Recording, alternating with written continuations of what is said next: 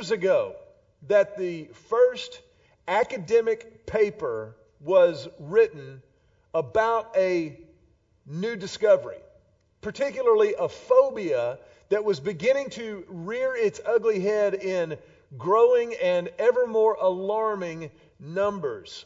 It was the year 2000 when the first academic study was done on the subject of FOMO.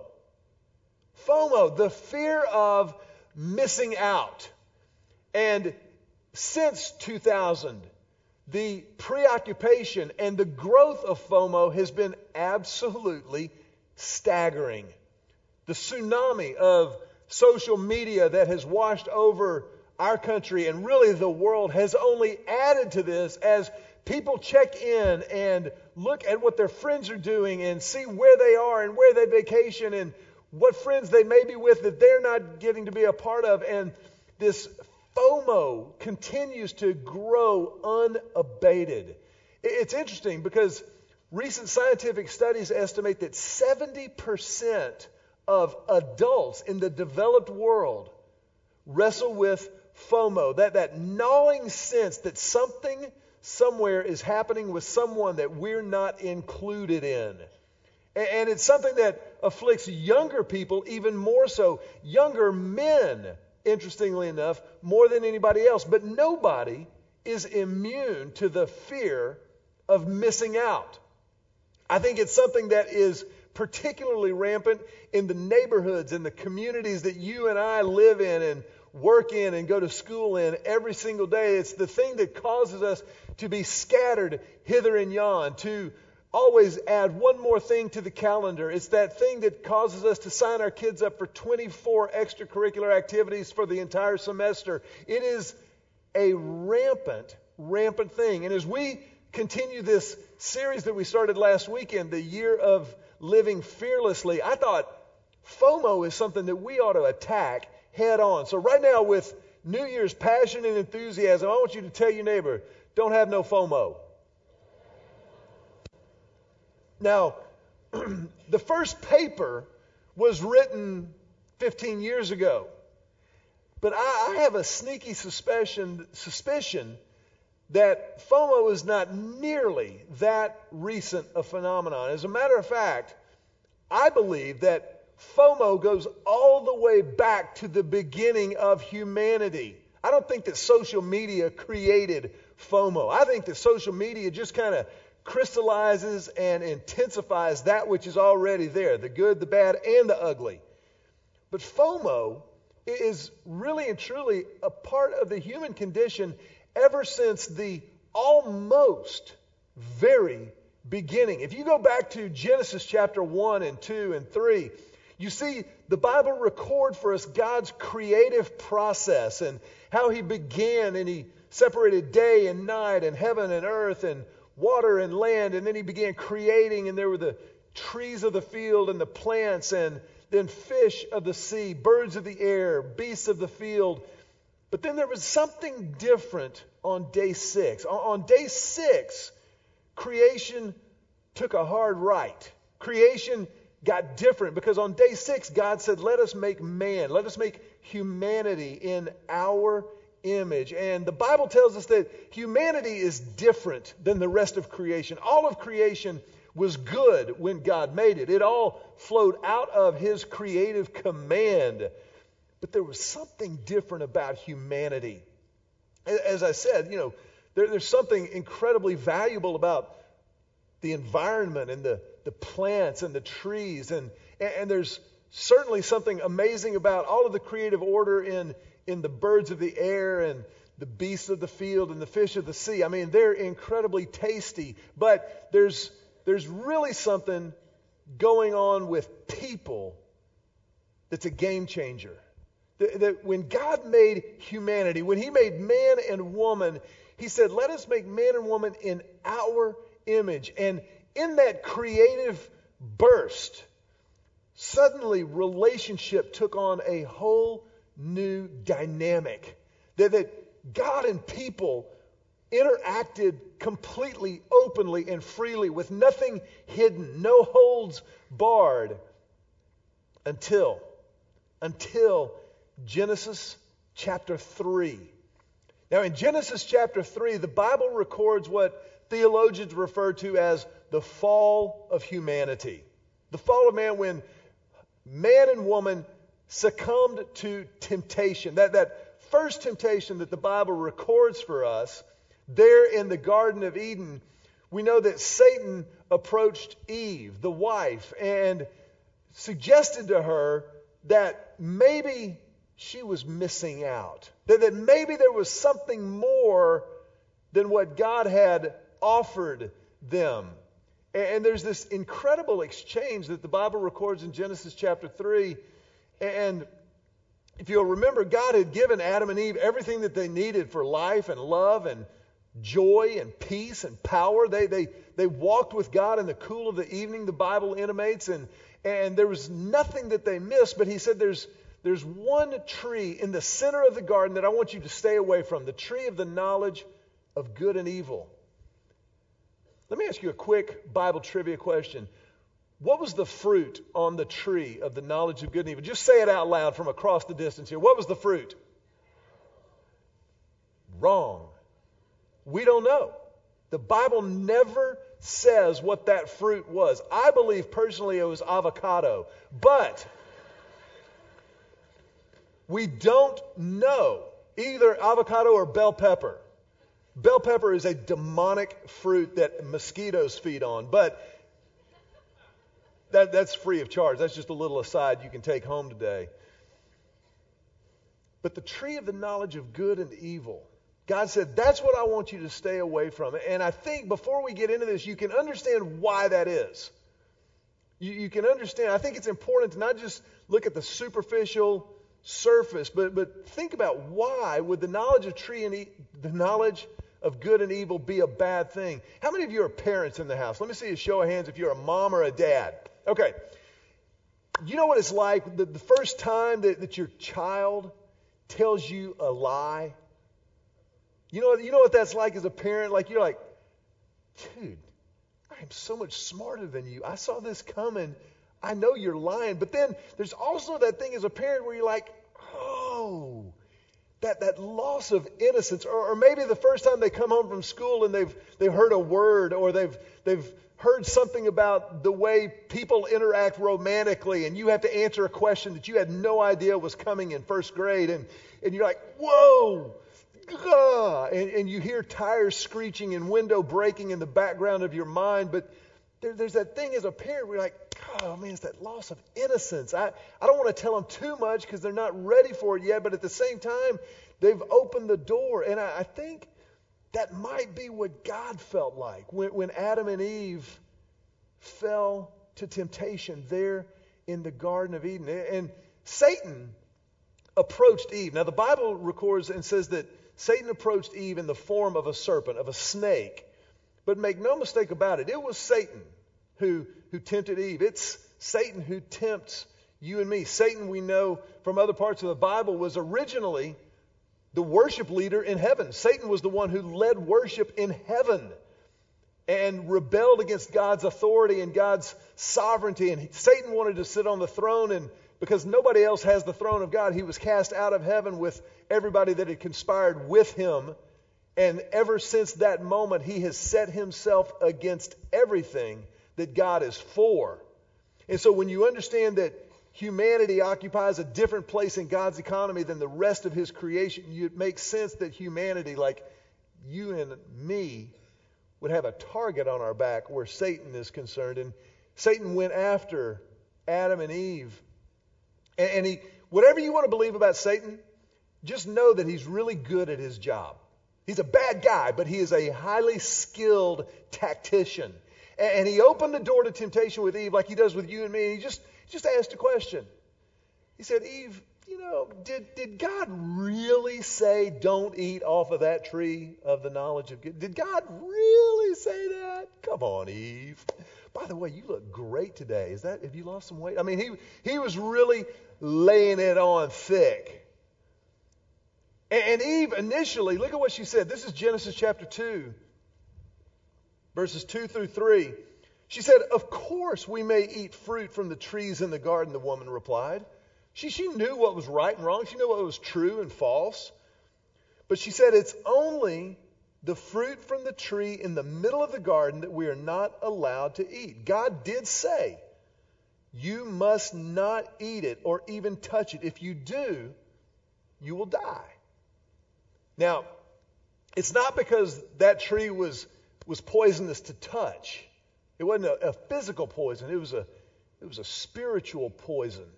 It was an emotional, a psychological, a, a life poison because of that loss of innocence. And of course, we know the rest of the story, as Paul Harvey used to say, that, that Eve, man, she and Satan continued in the conversation. And I, I've noticed in my own life, when I get in trouble, when I give in to temptation, it's when I let the conversation last longer than it should. Eve would have been just fine if she'd have stopped right there and just said, No, God said. Just, just God said. Tell your neighbor right now, God said. That's a big deal. That's a really big deal. God said. She said, No, he, he did say, don't, don't eat from that tree.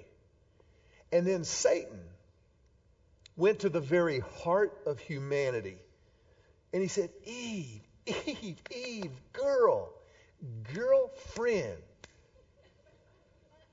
It's not that you're going to die if you eat from that tree. God doesn't, it's not that you're going to die. Think about God's perspective. He doesn't want you to be like Him. God knows if you eat from that tree, you're going to be like God. And all of a sudden, Eve's eyes got real big. She Ooh. Now that's something I can get behind. Be like God. And ever since then, you and I have dealt with the spiritual inheritance of Adam and Eve's wanting to be like God. At the very least, we want to be in our own lives little g gods. It's something that we spend a lifetime being broken of, hopefully, prayerfully, lovingly. Think about it. The second you were born, the second you were born, all you had to do was go, eh. And man, people came running. Are you hungry? Are you thirsty? Are you dirty? Are you sleepy? How can I help? And stop that eh-ing. That's what happened. And we, we learn very, very early on man, this is awesome. I just go, ah, and stuff happens. People jump. You know what I've noticed in 24 years of marriage is that I have to do a little bit more than eh to get my wife Julie to jump. As a matter of fact, if I just go eh or I'm hungry, feed me, things don't go well in the Richard household. So we learn other mechanisms. We, we, we learn other schemes and we learn how to get what we want, but ultimately it's about what we want. Because we like sitting on the throne. We like being like God, if not a God. Now, of course, we wouldn't admit that in polite company, but those are the facts, Jack. And it goes back to right here. Look at what happens in verse 6 after Eve continues the conversation longer than she should have with Satan. Verse 6 says, The woman was convinced. She saw that the tree was beautiful and its fruit looked delicious, and she wanted the wisdom it would give her. So she took some of the fruit and ate it. Then she gave some to her husband who was with her, and he ate it too.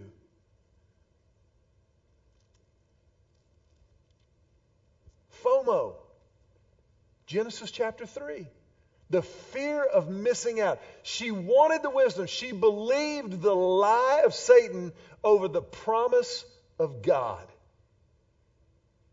God said, I'll give you everything you need to have the life you were created for. All right, just stay away from that over there. That's where the term forbidden fruit syndrome comes from. The forbidden fruit. If I told you right now, You know what? Whatever you do for lunch today, do not enjoy a bowl of homemade Bluebell vanilla. Don't enjoy that. Some of you would go, Oh, yeah? Well, I'm going home right now. I made a resolution 11 days ago, but because you just told me not to do it, I'm going home to. That's forbidden fruit. That, that's, that's just kind of part of who we are ever since Genesis chapter 3. It's that fear of missing out. FOMO. But God, in His infinite wisdom, has given us an amazing, amazing tool to fight FOMO. The tool to fight FOMO is the ability, is the courage to say no. No. Like some of you right now, in this very moment, are thinking, I should check my Facebook. I know you are. Don't you don't have to raise your hand or whatever. Some of you are putting your phone up right now, but you're thinking, I, I need to check and see how many likes my Instagram post got this morning of my Fearless 30 breakfast, my sugar-free bacon, my eggs, and and, and that horrible avocado that, that made me put on my plate as well. I'm gonna I'm gonna do that. I'm gonna post it. And right now you're thinking, I'm, I need how many likes do I have? Like me.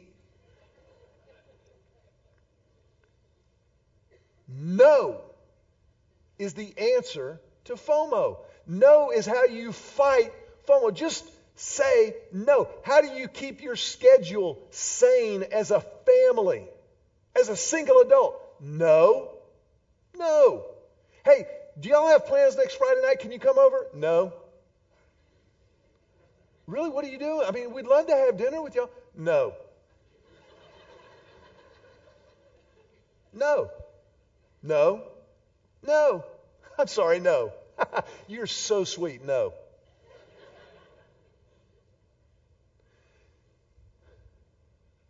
The answer to FOMO is mo no. Just, just mo no. Just, just say, just, just, everybody say no with me. No. Now, now do it again on the count of three. Let's say it together and, and really kind of like from your diaphragm. One, two, three. No. Doesn't that feel good? Thank you. I like that. That's good. It, it just, it feels liberating. Mom, Dad, can I play on four travel teams this spring? No. Mom, Dad, no. Can I go? Up? No. But they're going to be, no. No.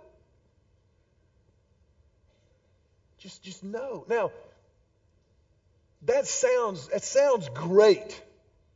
And, and some of think, we need to do this. We, we should talk about this at lunch. But to say no is only part of it. As I began praying about and preparing for this series of sermons, I realized it's not just about FOMO. It's not just about being scattered and, too busy and living life on the back of a fire truck. There's actually something beneath that superficial level, something behind the calendar on my iPhone. There, there, there's, there's something that God has there because if it's if FOMO is this central to the human condition, then you can know somewhere in the Bible God addresses it. God has an antidote. God has a remedy for FOMO. It, it's too big a deal, it's too universal. And He does. God's answer to FOMO is not only mo no, God's answer is about calling. God's answer to our fear of missing out is the calling He places on every single life, particularly of a person who comes into a relationship with Jesus Christ. It's about calling. It's about calling. It's about calling. Now, when I say the word calling, I know a lot of people, a lot of people think I'm talking about a call to ministry. Well, a pastor has a calling, or a missionary is called to the mission field, blah, blah, blah, blah. And those things are true. But they, they grossly underestimate the power of calling in the life of every single person created by God. There's a calling on every life, or God would not have created him or her. And to get at this this morning, I want to look at Jeremiah chapter 29. Jeremiah is in the Old Testament. He's right after the book of Isaiah. There, there are a couple of the what's known as the major prophets. That doesn't mean they're more important or they were better writers than the minor prophets. It just means was, their books are longer. And in Jeremiah 29, verse 11 and following, God explains calling. Now, as you look this up in your Bible or on your phone, let me give you just a little context. It's true that in Jeremiah 29, God is speaking to the nation of Israel. He's not talking to an individual about their personal calling, but Israel, remember, is God's chosen, God's called people. And so the dynamics that work with Israel as a whole hold true for you and me individually, for, for people and persons of faith. Jeremiah 29, 11 through 13. Here's what the Bible says For I know the plans I have for you, says the Lord. They are plans for good and not for disaster, to give you a future and a hope. Now, in those days when you pray, I will listen. If you look for me wholeheartedly, you will find me. You will. You know, back in the day when our family had a landline telephone, almost without fail, it would ring right at dinner time. How many of y'all know that dynamic? That's always a fun time. And, and I started kind of to get irritated with this, but then I decided to start having fun with it. And I had a, I had a strategy.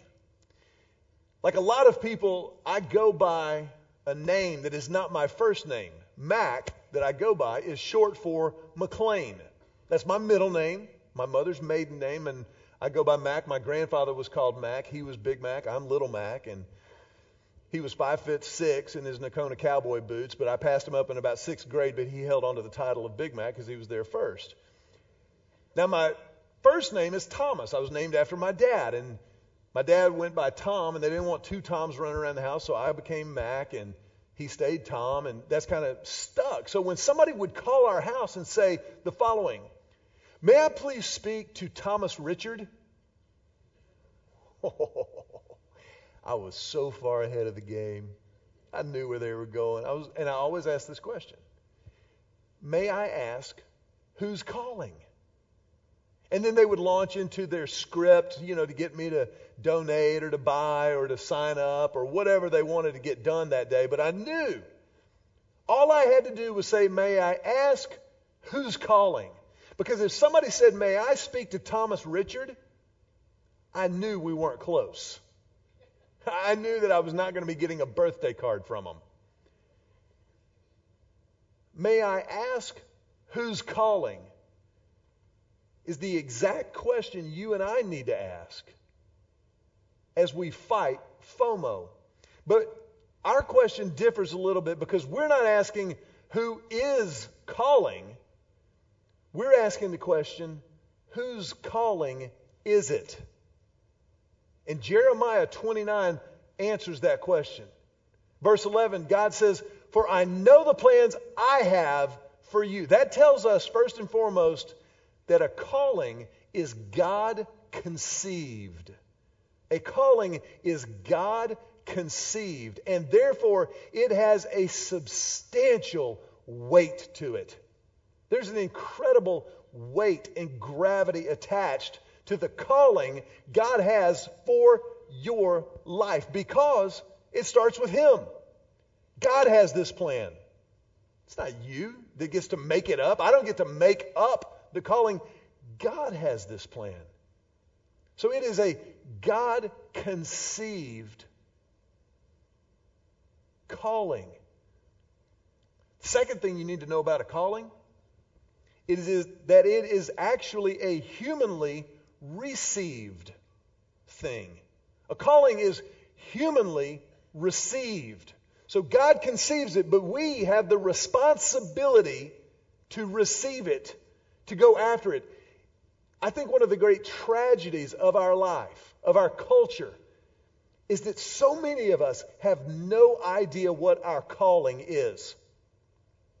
And, so today, just briefly, but I think so importantly, I want to give you some guard, some, some mileposts, some mile markers and, and guideposts to discern what your calling is. And I want to challenge you, starting today and throughout this next week, however long it takes, to figure out what your calling is.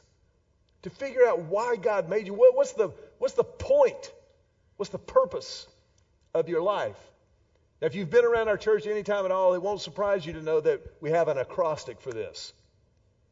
And so we're going to make this a little interactive this morning. So it, I'm using the word see. I want you to take out a piece, take out the program that you got and just write this down because you, you may be totally chill and cool and not struggling with FOMO today, but you will at some point.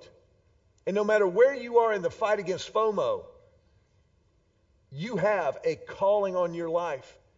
God has conceived it and He's calling you to receive it, to do something with it. Write the words call, the letters C A L L down the page, down the side of your page. The first one, give me a C. C is a concern. What concerns you? What, what are the things that, that stir you? Maybe, maybe what is a, is a hurt that you've come out of, a wound that you've endured in the past that God can use to point you toward where He wants to use you. I like the way one pastor put it years ago your misery will be your ministry. That's a fact. Whatever pain you've come out of, you can know beyond a shadow of a doubt that God will use it to comfort other people. That's how He operates. So your, your concern, what's your concern? A, give me an A. That was terrible. This is the 11 o'clock service. Y'all been drinking coffee since early this morning. Give me an A your aptitude. What do you do well? What are your talents? What are your gifts? What are the things that you're, you're naturally drawn to? I think a lot of times people feel like a calling from God is going to be something that's going to drag them into something they're no good at. God didn't operate like that. He gave you the talents and the strengths that you have, as well as allowing you to have the weaknesses that you have. So, what are you aptitude? What are you, what are your aptitudes? Your talents? If you are a follower of Christ, what are your spiritual gifts? What are the things that you have been endowed by God to do well because of your relationship with Christ? A is your aptitude. L, give me an L. L. Love. What do you love to do? What are you passionate about?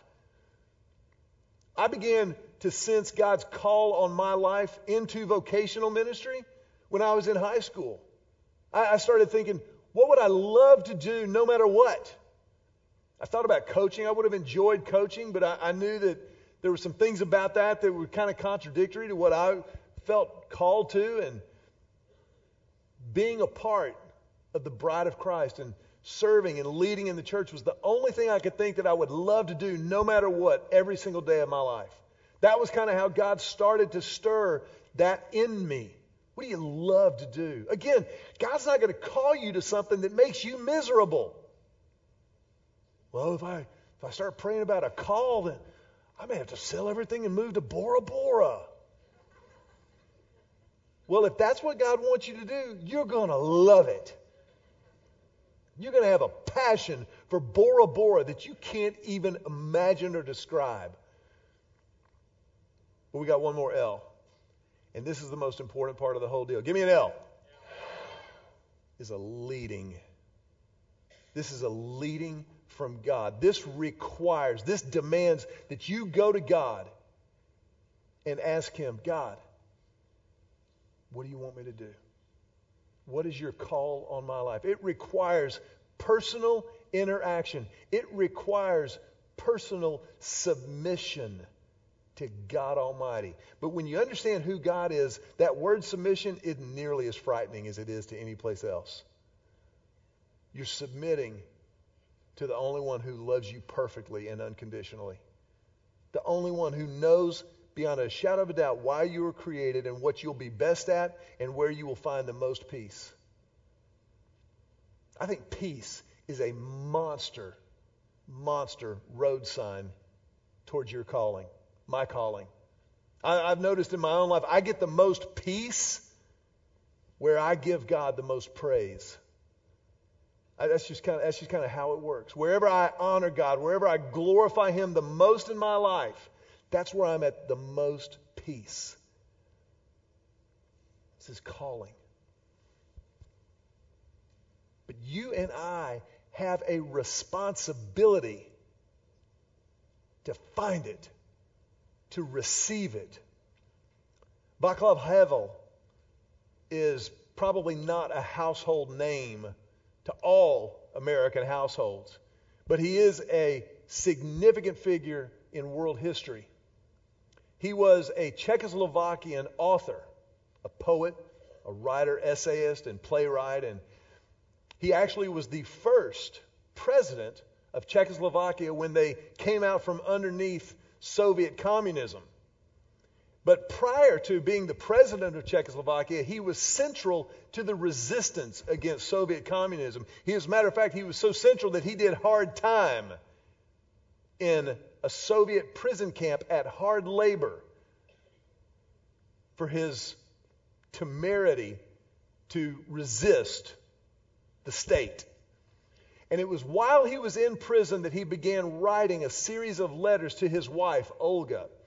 They were later compiled and published as a book. But in these letters to Olga, Vaclav Havel begins to explore life. He, he figures out fairly early on that he can handle the physical rigors of prison, but it's the spiritual, it's the personal, it's the psychological challenges that prison presents. And, and he begins to, to ask, what's the meaning of life? And if I can find the meaning of life in prison, then I can use that pretty much anywhere else. And as he writes these letters to Olga, Havel comes to a really significant conclusion. And that is that responsibility is the key to human identity. Responsibility is the key to human identity. I think that's incredibly important for those of us who are parents. That the responsibility we can give our kids the earlier on will help them figure out their identity and who God's created them to be. Whole nother sermon series, but I just thought I'd drop that in there right here. This is what Vaclav Havel writes from prison. He says, The secret of man is the secret of his responsibility. Now, Havel grew up in communist Czechoslovakia. He grew up in a Roman Catholic family, but underneath a totalitarian atheist regime. And so, spiritually speaking, he had a lot going on. He couldn't quite get to a relational God, he couldn't quite get there philosophically. But he said his sense of responsibility begged a question that if the secret of man is the secret of responsibility, then to whom are we responsible? And he writes, It must be to someone eternal, someone who through himself makes me eternal as well, someone to whom I relate entirely and for whom ultimately I would do everything. At the same time, the someone addresses me directly and personally.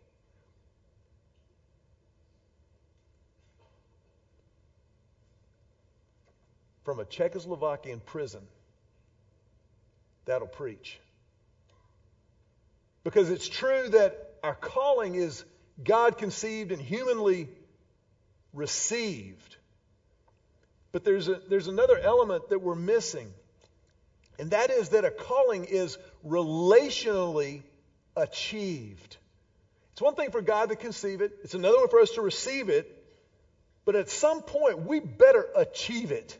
We better fulfill it and live it out. And the only way that happens is in relationship with God and other people. We were not created to live life and fulfill our calling in a vacuum. We have to do this relationally. God says, I, I know the plans I have for you. I have for you plans to prosper you, not to harm you or to give you disaster. And, and then he says, You will find me when you seek me wholeheartedly wholeheartedly. You can't do anything wholeheartedly, not relationally. And in relationship with God, everything has purpose. When we understand our calling, when we understand our point of existence, that makes the no that much easier. It makes the no that much more confident. Because that request, that demand may be coming from someplace or someone outside the point of God's calling on our lives. And when that happens, no. No. Just, just no to that because I'm saying yes to the call that God's placed on my life.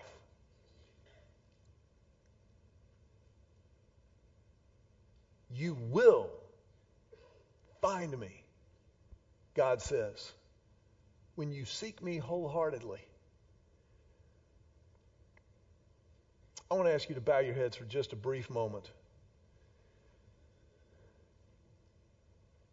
Because I believe with everything I have, in this sacred moment, I want to ask everybody, if you would, to please not move or stir for any reason and be a distraction to what God's trying to do. Because right now, God's calling somebody into that relationship. He's moving and stirring. And if you are that person that He's calling into relationship right now, we are so excited for you. This is, this is the greatest moment of your life. To know that God loves you, He created you, and He has called you into relationship with Him for a purpose greater than anything you could ask or imagine. If you're here today and you've never responded to that call, then we want to give you the opportunity to do just that. To pray just right where you're sitting, a prayer of response the calling is God conceived, but we respond in His grace to it. And so I invite you to pray just right where you're sitting, just talking to God. Just silently say, Jesus, I need you. I know you're calling me. I know this calling is yours, and so I receive it and in response, I give you my life. I will follow you with everything I've got from this moment forward. Jesus, I confess my sin. In order to claim and receive your forgiveness.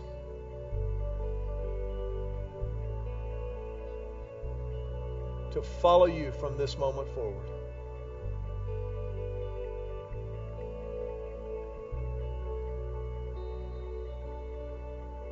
with our heads bowed and our eyes closed for just another moment, I want to just say a couple of things. If you just prayed that prayer, then this was the most important moment of your life. And we want to be any help that we can be. If you live here in Austin, we want to be your family of faith. a home place to grow in this faith, to discover your calling, to achieve and to live it out. And so, if we can help do that, we would love to. When you came in this morning, you got a, a program. If you'll open that up, you'll notice that inside there's a, a thing that we call a connect card. It says just connect, grow, and serve. And if you'll fill that card out and indicate there, I'm committing my life to Christ today, and then tear it off at the perforation, just before you leave in just a moment, make a brief personal connection with maybe one of our ushers or, or a greeter. Or as you walk out kind of the big lobby out here, there's a little awning underneath the front door that just says lhc.org, and you can just hand it to somebody and just say, hey, today was my day. And that'll start the conversation. That, that'll start us being able to help any way that we can. But as our heads are bowed and our eyes are closed for just another moment, if you just prayed to step into that relationship with Christ, I want to ask you if you would just raise your hand. Just raise your hand up high over your head for a brief moment to stamp and to mark this moment in your mind and in your heart. Because it's the most important moment you'll ever have. And it's from this moment that God will build every other in your life.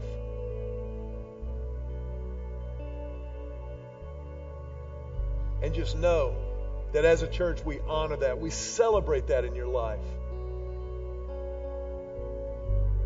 So as you put your hands down, we'll put our hands together and tell you, welcome home. Welcome home.